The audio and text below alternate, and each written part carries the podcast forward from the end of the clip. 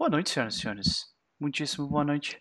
Sejam todos bem-vindos ao estado das coisas número 4. E dessa vez, nós estamos reunidos aqui nesta quinta-feira de noite, feriado do Dia dos Professores, uh, para discutirmos um pouco uma reflexão sobre regra das, regras da casa que foi trazida pelo nosso querido contribuidor no Catarse, Nosferato 7777777. Muitos sets. Ótimo nome. né? Excelente. Mas, uh, e para conversar um pouco sobre regras da casa, eu trouxe aqui uma pessoa muito especial, já conhecida do canal. Hi, como vai você? Eu vou bem, na verdade. No Pereira, eu estou muito feliz que dessa vez, já tendo aparecido no canal antes, eu vim preparada. Ah, muito bem. A pessoa preparada é outros 500. Mas então, Ray, o que, que tu anda aprontando ultimamente? Anda vendo, lendo ou ouvindo alguma coisa que tu gostaria de comentar? Sim, é exatamente com isso que eu me preparei. Eu fiz uma pilha de livros aqui do lado que eu vou Ótimo. mostrar na frente da câmera sobre as coisas que eu estou lendo. O meu corpo então, está vamos pronto. ver e a sua mente? Hã? Também. Vamos ver o que temos atrás da porta número um. Um livro que eu peguei por recomendação sua. Ah! Território Lovecraft. Muito bom. Muito bom. Território Lovecraft. Muito bem. E aí, tu já conseguiu começar a ler? Sim, sim. Eu pretendo terminar, me dedicar um pouco mais a ele numa viagem que eu vou fazer semana que vem. Mas eu já consegui dar uma olhada e o que eu. Não era o que eu esperava, sabendo muito pouco. Então eu fiquei muito feliz com a subversão de expectativas nesse sentido. Eu já li provavelmente a obra, em, pelo menos uma grande parte da obra do Lovecraft, uhum. e existe uma diferença temática e de foco muito grande. E são.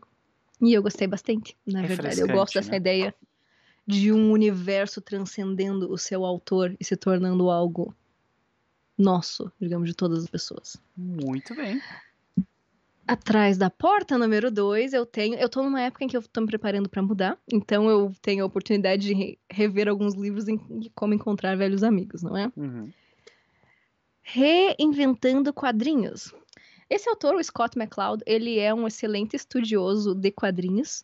E o que eu mais gosto é que os livros dele sobre quadrinhos são em forma de quadrinhos, obviamente. Então ele está falando sobre teoria de uma maneira bem interessante. Ele tem um livro que ele fala sobre a história. Então, por exemplo, ele postula que quadrinhos são uma forma. Se você imaginar que quadrinho é uma forma de arte que usa o espaço como tempo, como passagem do tempo, então isso é uma forma de arte extremamente antiga, porque nós podemos considerar que os hieróglifos egípcios são os ancestrais dessa forma de arte.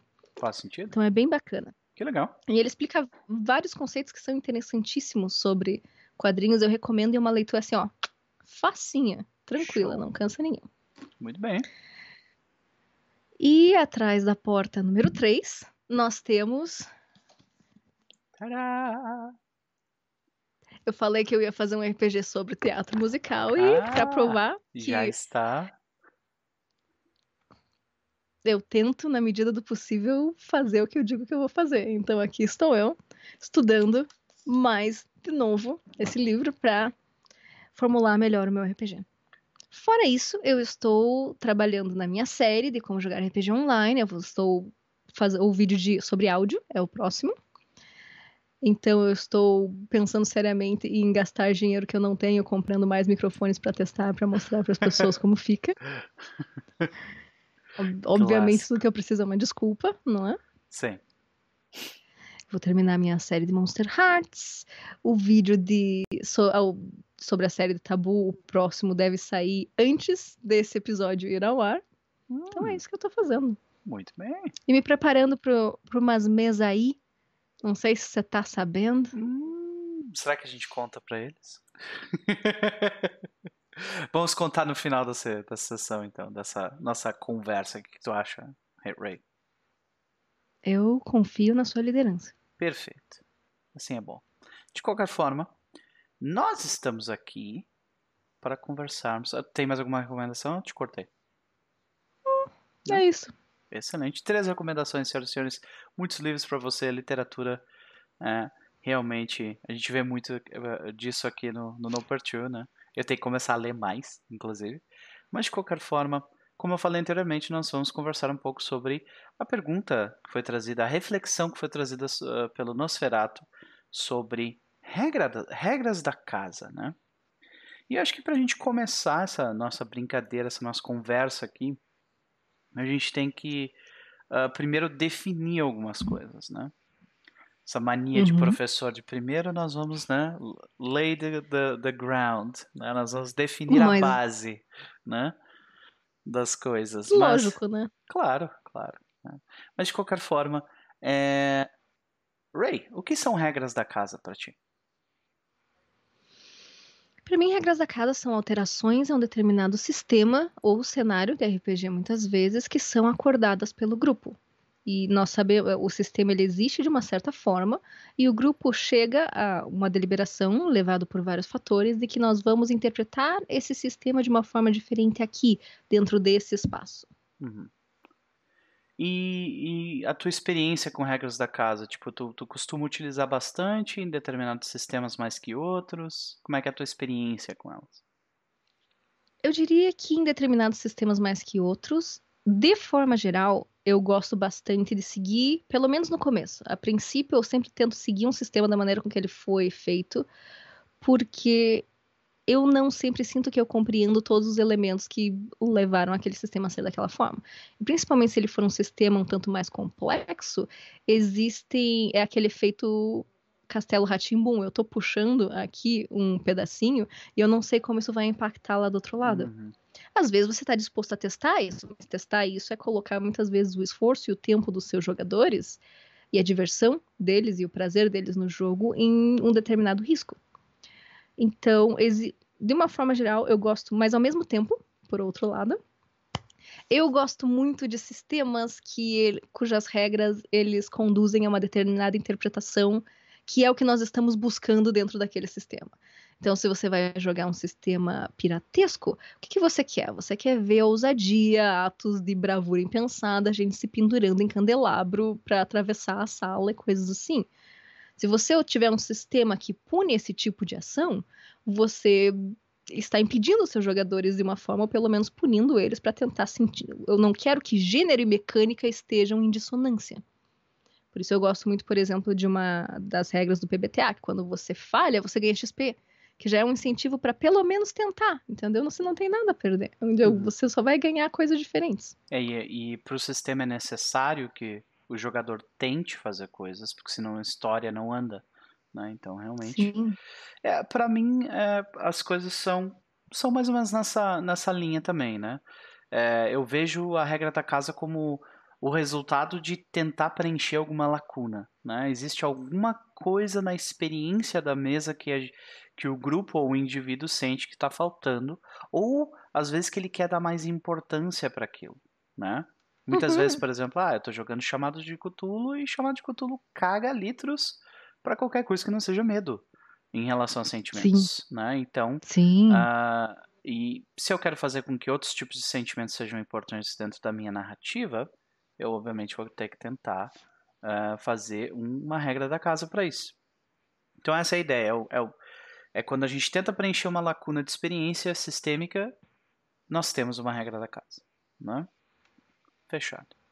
Então, por que, que ela surge? A gente já falou um pouco, né? Que é essa estranheza entre gênero e, e, e sistema, ou, ou, muitas vezes porque uma, a, a, proposta de um grupo específico é bastante peculiar, né?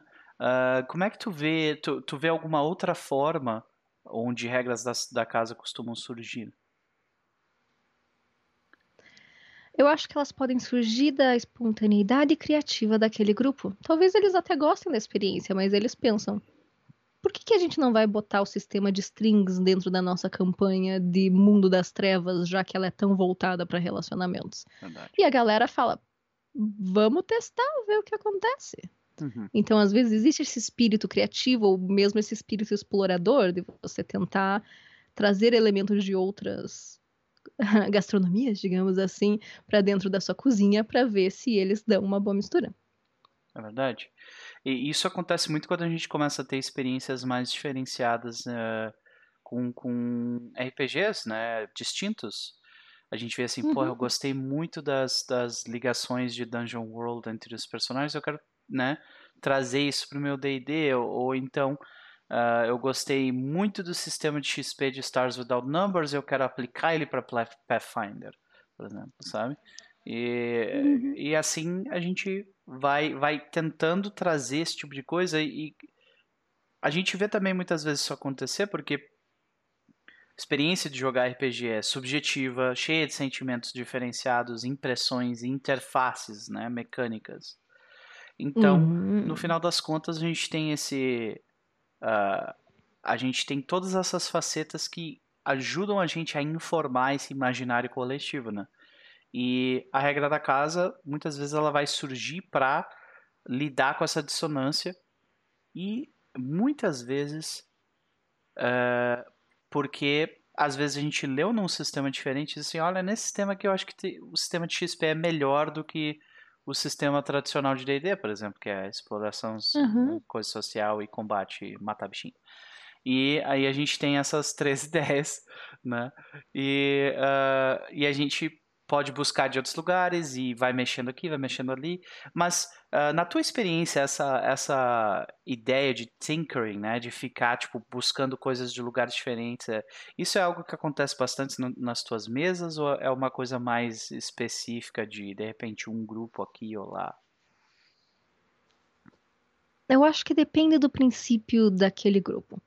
Então, por exemplo, eu vou dar três exemplos. Eu tenho o meu grupo tradicional, que eu jogo há 17 anos.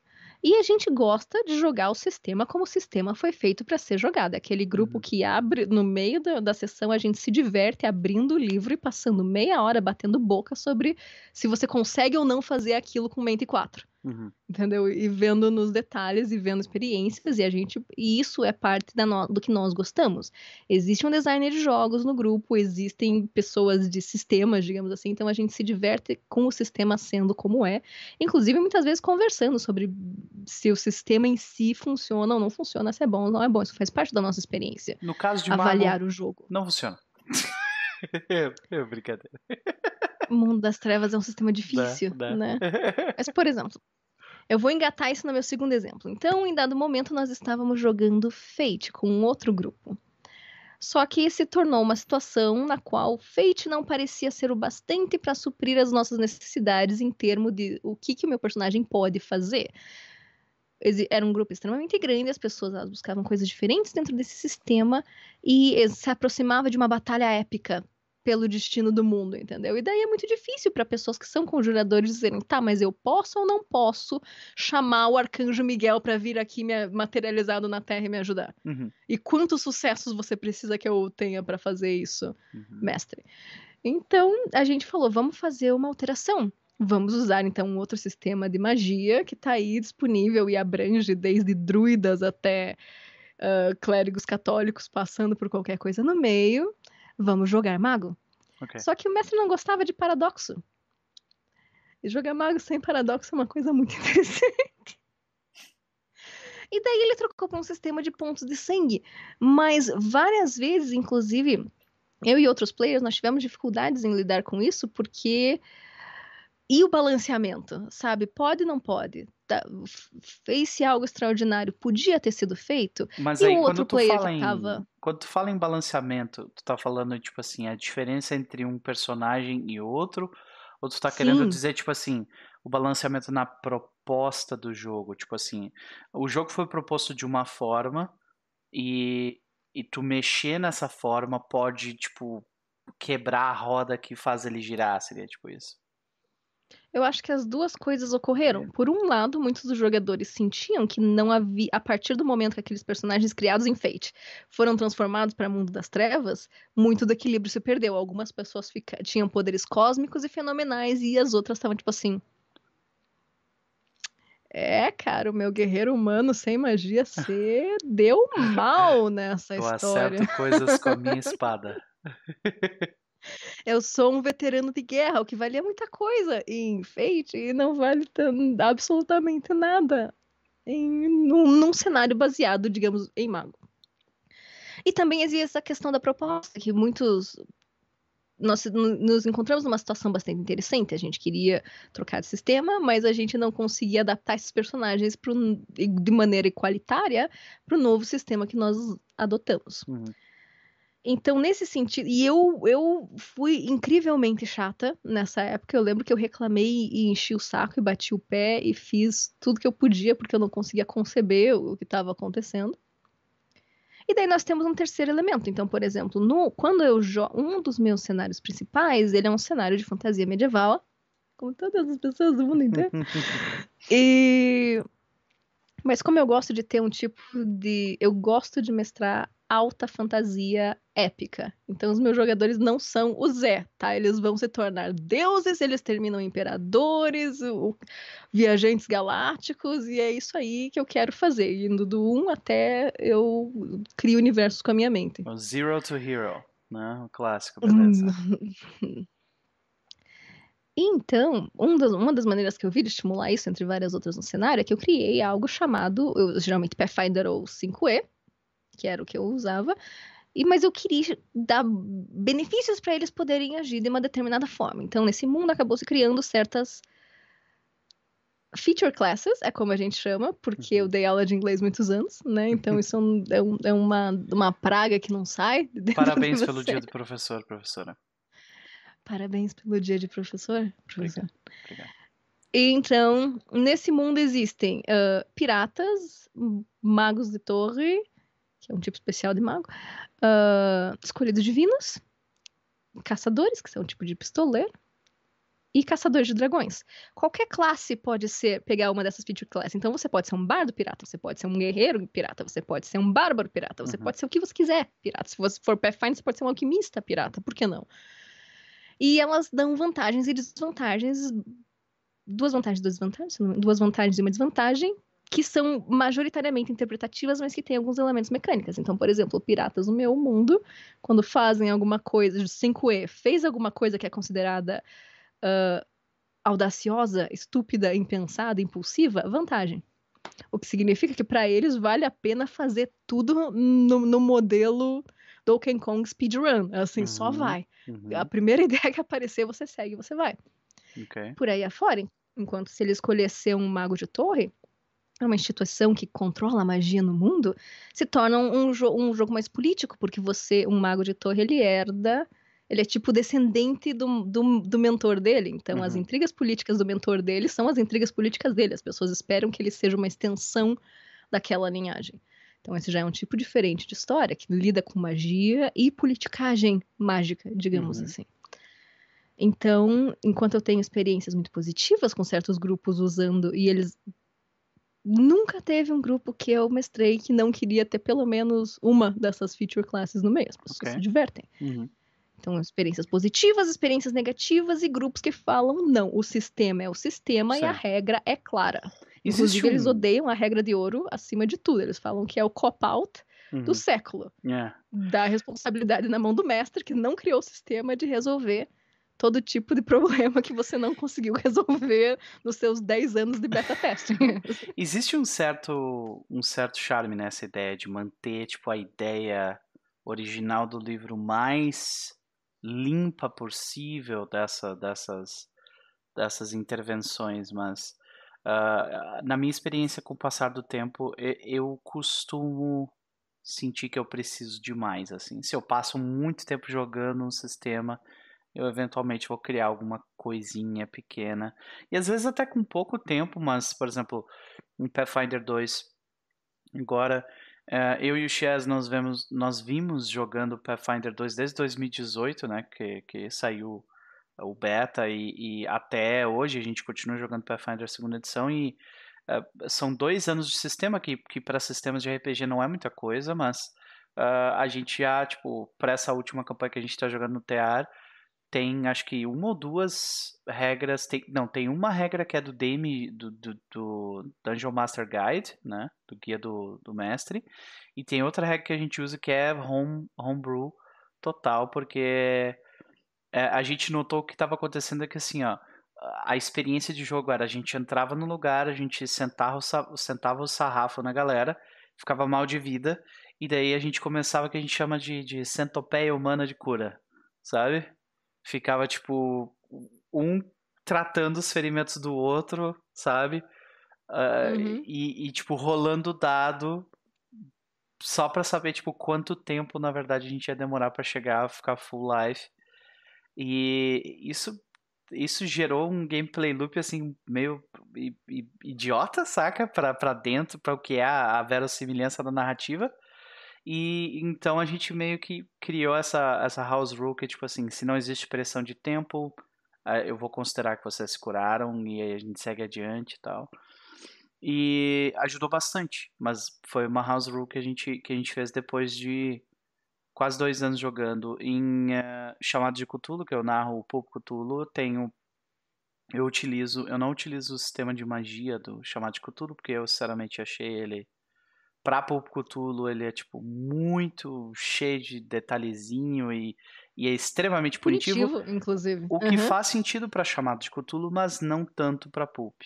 Né? Então eu meio que eu, eu, eu fiz uma eu utilizei esse sistema de skill para lidar com aquilo, né? Só utilizando rolagens de power e gastando uh, ah, MP e assim vai, mas extremamente punitivo. Mas ainda assim tem determinadas magias que são bem estranhas assim. É, é a parte tem duas tem duas partes daquele sistema que para mim me causa estranhamento, que são uh, jogadas com armas automáticas, que daí tu tem que lidar com vôleis né, de tiro. Uh, uhum. Que é ridículo ficar tentando lembrar a porcentagem de chance de, de erro para cada vôlei extra. Meu Deus, horrível.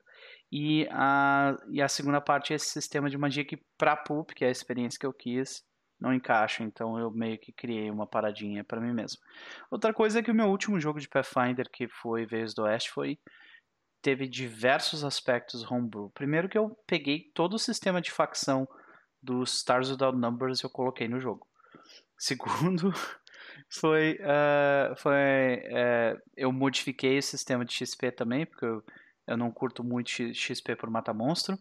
Eu prefiro uh, eh, XP por, nesse caso, por, por fechamento de arcos. E eu peguei essa regra, na verdade, de... É uma modificação minha, de uma regra do Steven Lumpkin, que ele fez junto com Adam Coble, para um jogo de quinta edição deles chamado West Marches. Né? Uh, e como quando eu criei os Vezes do Oeste, eu, eu, fui muito influenciado por aquele jogo e pelo estilo de jogar West Marches.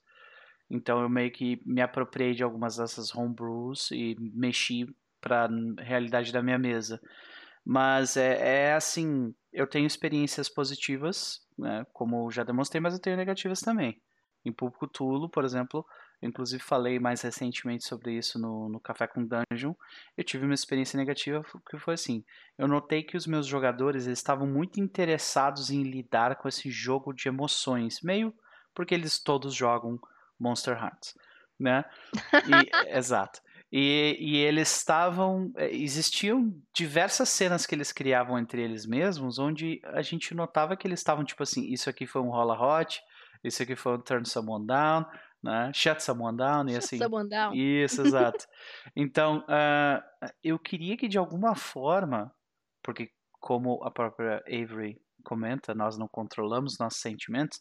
Eu queria que de algum, eu queria de alguma forma emular isso, né? Então eu uh, eu surgi com a ideia de que quando surgisse um, uma situação assim, onde os sentimentos foram ficaram à flor da pele e a gente não sabe exatamente onde isso tudo está indo, a gente faz uma rolagem de sanidade.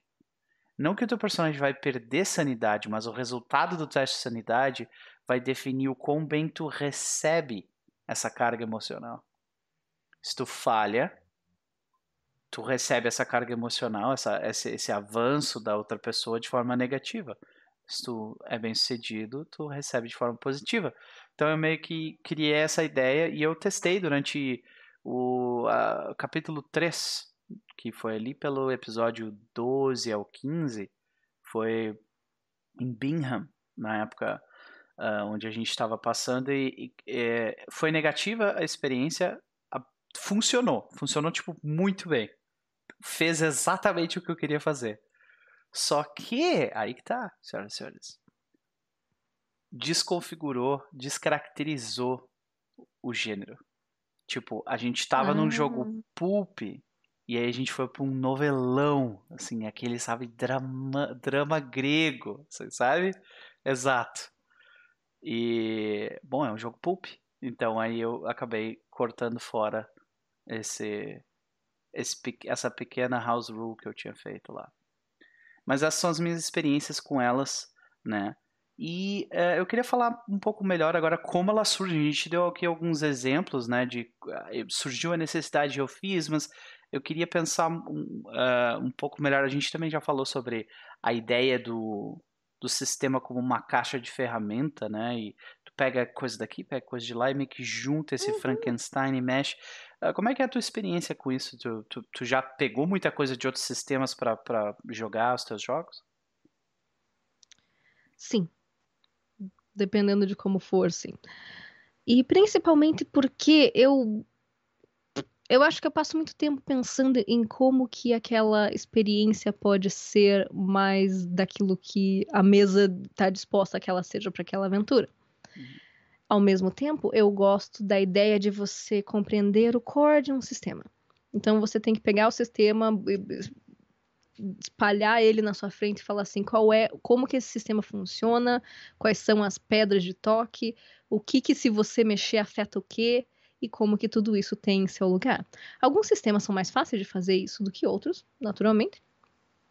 Mas eu realmente estimulo que se você vai fazer alguma alteração num sistema, você tenha um bom conhecimento daquele sistema e principalmente você tenha passado algum tempo filosofando, digamos assim, sobre por que aquele sistema. Aquelas pessoas, elas tinham Todo sistema é uma abstração, uma simplificação da realidade. Ele contempla alguns aspectos da realidade e ele os contempla de uma forma extremamente específica. Então você vai pegar isso e isso e você vai rolar esses dados e ter esse resultado, e daí isso significa isso, significa aquilo. Aquelas pessoas que decidiram isso na maioria dos sistemas, elas não fizeram isso no vácuo, tá? Elas não pensaram, putz, que dado que eu vou escolher? Eu acho que o 12 ele tem uma forma bonita, né? Vamos escolher ele. Daí qual é a curva? É, no meio tá aqui, vamos falar isso. Não, aquilo sai de uma determinada vontade de criar uma experiência. Então, você sendo capaz de compreender esse princípio, você começa a pensar em como que você pode transformar a sua experiência em algo mais parecido com aquilo. Cada mesa é uma sentença. Eu, por exemplo, um, a última vez que eu joguei Changeling, e eu não tenho essa oportunidade mil vezes ao longo da minha vida, foi por isso que eu comecei a mestrar, por exemplo. A última vez que eu joguei Changeling, o narrador, ele gostava muito de enfatizar os aspectos mundanos, o dia a dia humano dos personagens. Então, a tua mãe, o teu trabalho, as tuas contas. Inclusive, criou-se uma desavença na mesa, porque eu falei, eu não, sabe, mãe enchendo o saco, eu tenho a minha, não preciso da, da minha personagem não, tá? Ai, ai. Tu queria lidar mais com o aspecto uh, Sim, mágico. Com, com um aspecto fantástico da coisa. Uhum. E nos jogos que eu mestro, por exemplo, isso é algo muito mais presente. Existe um aspecto mundano, ele não, não deve ser ignorado em Changeling, uhum. mas eu tendo a focar mais no aspecto quimérico. E eu tento deixar isso claro quanto antes. E daí cada mesa vai ser uma experiência diferente. Pode ser que exatamente a mesma experiência que você teve, de ah, nós não queremos queremos manter pulp, pode ser que uma outra mesa dissesse não, vamos pra Passion de las Passiones mesmo, tá? Novelão. Vamos lá. É. Novelão. Ah, os serpentões de estão Cthulhu. destruindo o mundo, mas o meu coração. Vai ser Lucifer de Cthulhu. Vamos. Entendeu? Então, e, e eu acho que muitas dessas regras, elas nascem disso. E eu gosto dessa ideia. Eu gosto da ideia de que o grupo, não talvez a figura do narrador, mas a figura do grupo, toma aquele sistema para si uhum. e faz dele o que quiser, basicamente. É, é, é bem interessante. Eu, eu, vejo três ideias de como ela, como surgem, né? Uh, eu vejo a ideia do sistema como uma caixa de ferramenta que acontece muitas vezes, mas não é muito frequente, né? Não é uh, eu acabei de faz, formar uma frase contraditória. tu qualquer... acha que não? Tu acha é, que não é muito frequente? É, é, eu, é, acontece bastante, mas existem muitos sistemas que não são caixas de ferramenta, eles são tipo uma experiência fechada, né? Eu, eu vou dar um exemplo disso. Uh, aqui, por exemplo, deixa eu pegar Blades in the Dark para mim. Blades in the Dark é uma experiência fechada. Se eu mexer em qualquer coisa nele, se eu mexer em qualquer coisa nele, eu acho que ele já meio que desmorona, assim, sabe? Porque eu acho que o, o, John um Harper. É, por, realmente. Dependendo do quão, quanto esforço você quer colocar nessa mexida, uhum. né? Exato, exato. Uh, mas aí, por exemplo, a gente pega um, um jogo que nem esse aqui, Apocalypse World. Né? é. Foi feito para ser mexido, inclusive. Exatamente. Ele tem, ele estimula e não só estimula, mas ele ferramentaliza né, a criação de, de, de, eh, de, mecânicas e sistemas próprios. Né? Toda, toda a ideia dos playbooks é, já é. E criar movimentos para esses playbooks é literalmente fazer um sistema. Né?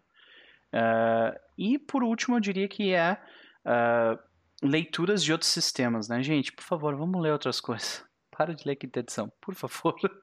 Vamos ler outras coisas. Mas é importante que se você quiser ler a quinta edição, você pode, tá? É pode. legal, é bacana. Tu tem todo uma, Pelo direito. menos uma vez na sim. vida você devia ler, tá? Sim, sim. Sim. Minha opinião. O quinta edição é importante, sim. Mas vamos ler outras coisas. Então. Sim, leiam outras coisas e quinta edição e outras coisas. Faz um tá sanduíche. Bom. Tá bom, tá bom. Então a gente. Uh, a gente tem essas, as, as, esses três locais de onde, de onde surgem, né? Uh, vou pegar aqui um pedacinho desse sistema, ou então, porra, eu gostei muito de toda essa ideia que, que esse sistema fez dos, da, das facções, eu puxar isso para mim, ou então uma ideia PVTA da vida, né, que é um Apocalypse World que literalmente criou uma série de, sei lá, centenas de jogos, provavelmente. Então, é... vamos, vamos pensar um pouco em prós e contras aqui. E aí a gente vai chegando mais para a parte final dessa nossa conversa. É... A gente vai pensar em prós e contras em conjunto ou cada um defende um lado? eu, eu acho que vamos fazer o seguinte, ó, eu, vamos, vamos juntos pensar em prós e contras, eu acho que vai funcionar um pouco melhor. Prós, nesse caso, eu diria que é, ele vai tornar a tua experiência mais específica, né? Uhum. É, mas se tu utilizar... É, eu vou jogar a bola para ti e tu me dá um contra, então. Ele vai tornar a tua experiência mais específica, o que pode ser bom. Contra, a chance de você acabar tornando pelo menos parte da experiência desagradável para pelo menos parte dos players aumenta significativamente. Verdade. Agora tu dá um pró e eu dou um contra. Vai lá. Eu acho que você ter acesso a modificar a mecânica do RPG que você está jogando torna o grupo, se é o grupo participando disso, mais engajado com o jogo como um todo. E eles passam a se interessar, muitas vezes pessoas que não se interessariam naturalmente por regras, passam a se interessar porque elas sentem que elas têm um input, elas têm impacto naquilo. Uhum. Não é algo que é outorgado a elas, que, com qual elas vão virar pro lado e falar assim, o que que eu rolo mesmo? Mas elas vão uhum. focar naquilo. Então, une o grupo em torno de criar algo que é deles. Perfeito. E engaja ele. Perfeito. Um contra, eu diria, é que ele pode ferir o gênero que vocês estão tentando emular, muitas vezes, né? Que foi o exemplo que eu dei do meu, meu jogo de público Tulo, foi ferido pela minha, pelo meu hack, pelo meu, pela minha mecânicazinha que eu adicionei ali, né? Uhum. Uh, eu vou dar um pro e aí eu vou passar a bola para ti para um contra. Uh, eu diria que fazer regras da casa depois de conhecer bem as regras do jogo uh, te torna um jogador melhor porque te faz pensar no jogo não somente como uh, como sentar à mesa, rolar dados, tu pensa sobre aquilo, tu tenta tipo entender aquilo melhor, então te torna um jogador melhor fazer fazer regras da casa. Contra. Eu já vou dar dois, inclusive. Vai lá. Um, ele pode limitar a sua disposição em experimentar os sistemas como eles foram feitos para serem experimentados. Então você já pode chegar dizendo: Eu não gostei dessa questão de Blaze in the Dark, de ter que fazer tudo numa sessão. Vamos mudar. Vamos fazer. Como qualquer RPG, a coisa acontece quando ela aconteceu, quantas sessões precisar. E, e às vezes você leva algum tempo para se adaptar e conseguir incorporar a experiência que o designer tinha em mente. Alguns jogos exigem um pouquinho mais de adaptação, principalmente dependendo do jogo que você veio logo antes. Então, no, agora eu estou terminando a minha campanha de Monster Hearts de seis meses. Então, agora, depois que eu passei meses mestrando, eu me sinto à vontade de, de principalmente estar no final, me sinto à vontade de olhar para isso e falar assim: faz uma rolagem de volatile para mim, só para eu ver se você conseguiu fazer isso, em vez de ter que só narrar. Enquanto a instrução do jogo é o, o mestre não rola o que não é move, o mestre narra o que for melhor para a história. Acabou, não tem mais nada. Então, é uma adaptação que eu fiz depois de ter tido essa experiência durante algum tempo. Entendi. Então, um com é pode limitar os jogadores a estarem dispostos a fazer o esforço de conhecer a experiência como ela é e já querer ir modificando. E o segundo, que eu acho que deriva um pouquinho daquele, ele está relacionado, é pode viciar certos jogadores que encontram mecânicas que eles gostam eles agarram nelas e eles nunca mais vão soltar enquanto elas viverem. Então não vai ter rolagem de hot em todo maldito jogo que você for fazer. Tá? Viu? Não vai. Viu? Jogador de serpente de duas cabeças. Aí, ó. Verdade jogada não na é nem de rolagem E não é nem rolagem de hot, tá? É turn summonon. Esse move Isso. tem um nome. Hot você não rola, você não rola nada. Você faz um move. Muito bom. Jogando na cara, isso aí. Muito bem, muito bem. Excepcional. Então a gente falou alguns prós e contras. Ah, tu tem mais algum pró a adicionar? Porque eu, eu não consegui pensar em mais nenhum agora. Tenho. A maioria dos jogadores de RPG, principalmente a maioria de jogadores de RPG índios, são frequentemente acusados de serem mais voltados para a narrativa do que para a parte mecânica. Eu acho que grande parte disso vem do fato deles não terem muitas vezes as circunstâncias não colaborarem com eles se envolverem nesse aspecto mecânico. Então eu acho que você ter regras da casa que eles entendam e que eles concordaram empodera. Então você consegue dar a chance de um jogador que ele talvez até seja mais gameista, talvez ele até ser, goste muito de crunch, ele só nunca teve essa oportunidade, ele cresceu num meio em qual isso não era estimulado. Uhum. Então ter esse interesse pela parte mecânica ajuda você a explorar outros aspectos. Então o RPG ele passa para de ser xadrez de uma dimensão e passa a ser xadrez de três dimensões. Beleza. Concordo. Ok. Perfeito. Vamos para as duas últimas perguntas, então, para a gente fazer fechamento dessa, dessa brincadeira aqui. Já se passaram 37 minutos voando. Ah, mas, de qualquer forma, é, surge bastante esse tipo de pergunta quando, quando a gente começa a falar sobre a regra da casa, que é quando um jogo deixa de ser um sistema com regras da casa e passa a ser um hack? Essa pergunta do tipo, eu ainda posso chamar D&D de D&D depois que eu adicionei 57 regras da casa?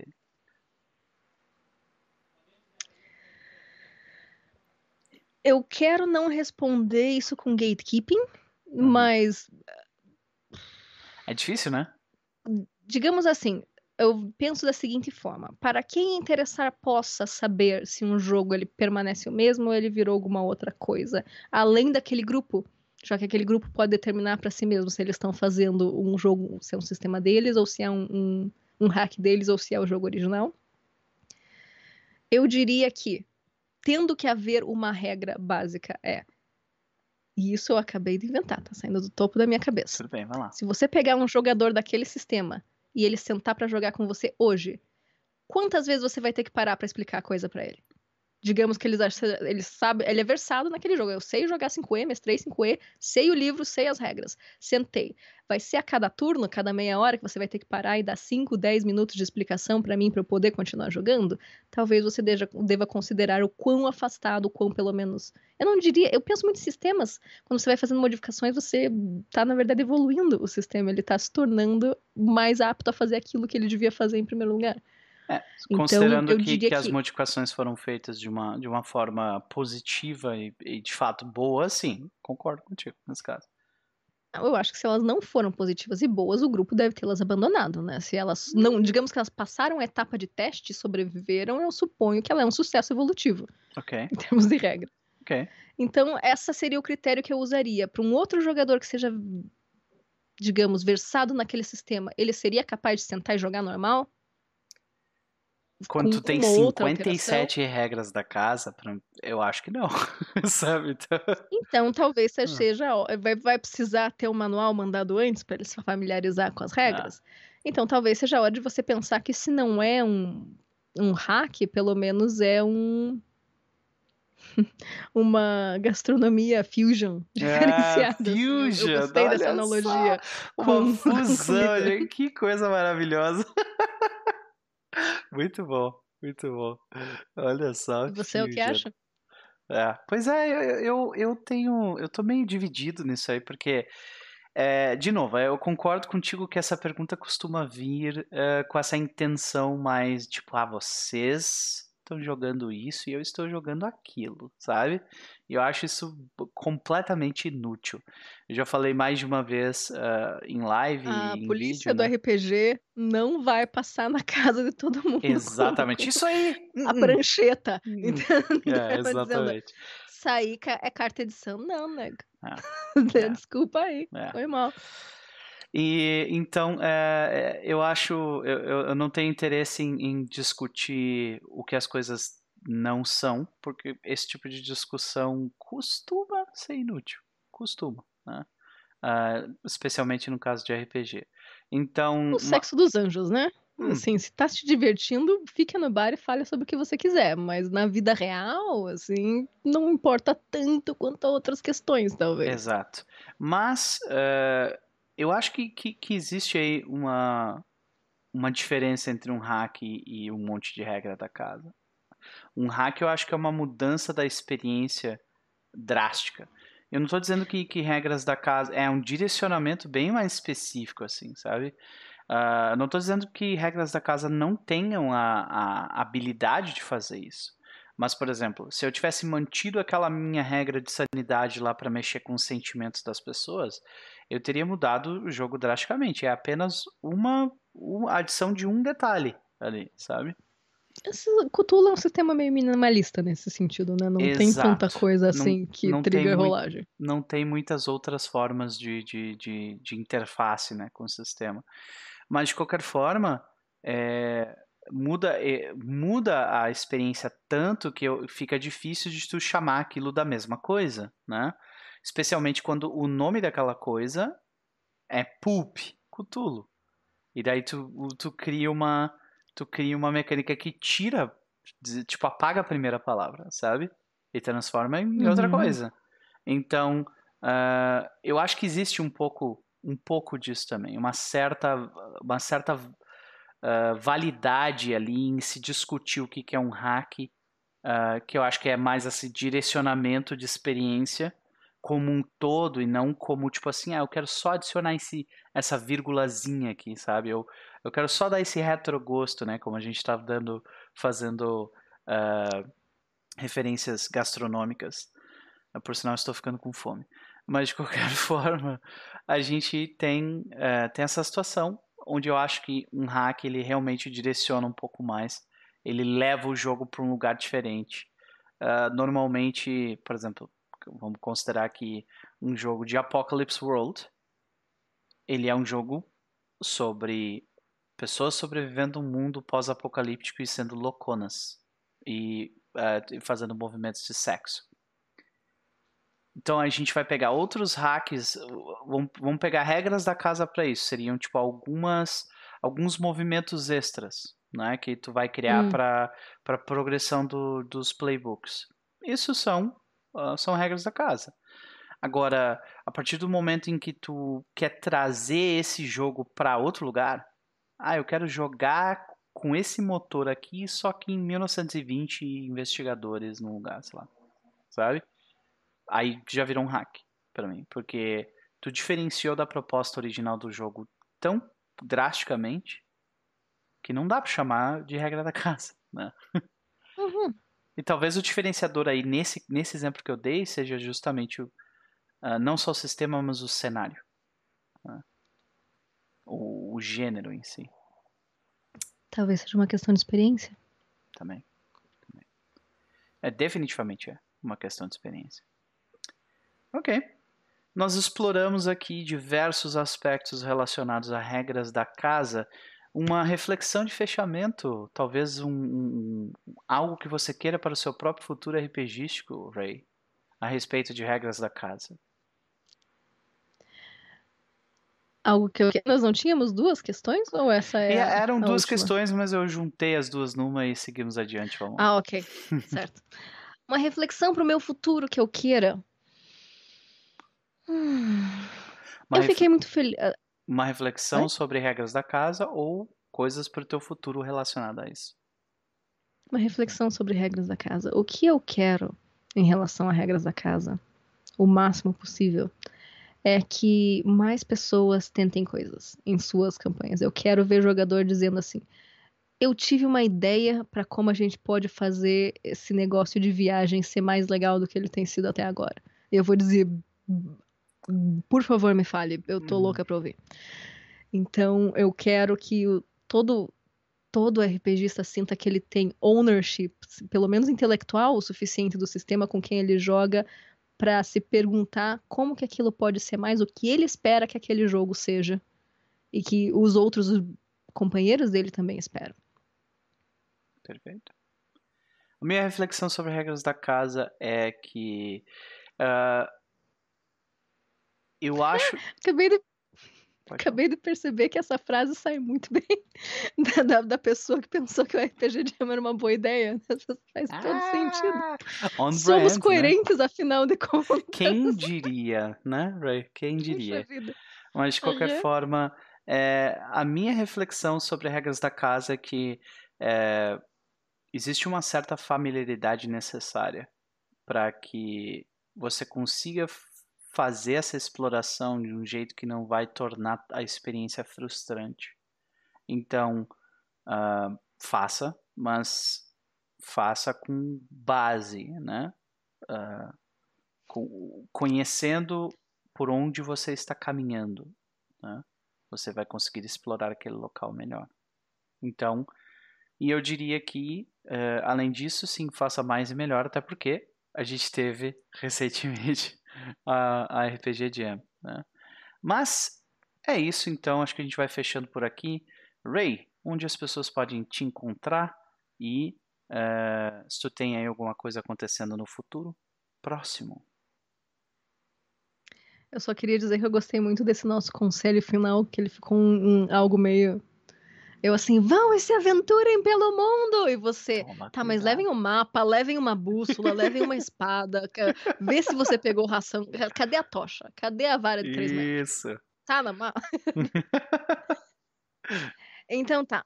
As pessoas podem me encontrar no Farol do Leocórnio, que tem esse nome bem diferente, justamente para ser fácil de encontrar. Eu te, a gente, nós temos canal do YouTube, nós temos podcast, nós temos blog, nós temos Instagram, nós temos Twitter. É, nós temos todas essas coisas. E pro futuro, eu estou muito empolgada com a ideia de que, a despeito, eu vou pagar a minha língua, peixe morre pela boca, e vou fazer uma stream no meu canal. Uma variação, que vai ter Twitch daqui a pouco. Aham. Boa. E. Bom, primeiro eu quero. Eu prometi que o primeiro jogo que eu ia fazer stream ia ser o resultado do RPG Jam, então vai ter esse. E depois vai ter um outro jogo. Que, ó, Tarará!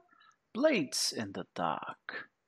Blades in the Dark. Porque eu sou uma grande fã de Ocean's Eleven, eu gosto de Peaky Blinders e vamos ver o que, que dá. Muito bem.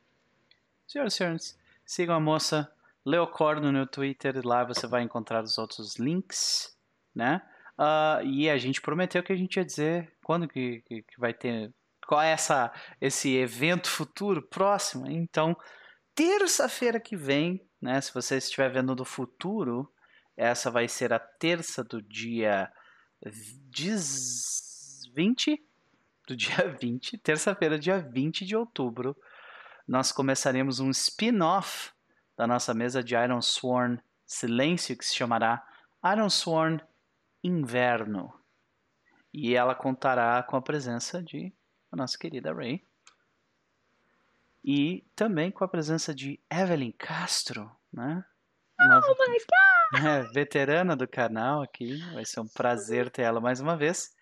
E querido menino João Zeigler também, que já jogou com o Conray aqui conosco. Então vai ser muito legal porque eles vão, eles vão explorar o que acontece na vila enquanto os heróis do, do os heróis de silêncio estão morrendo no topo da montanha.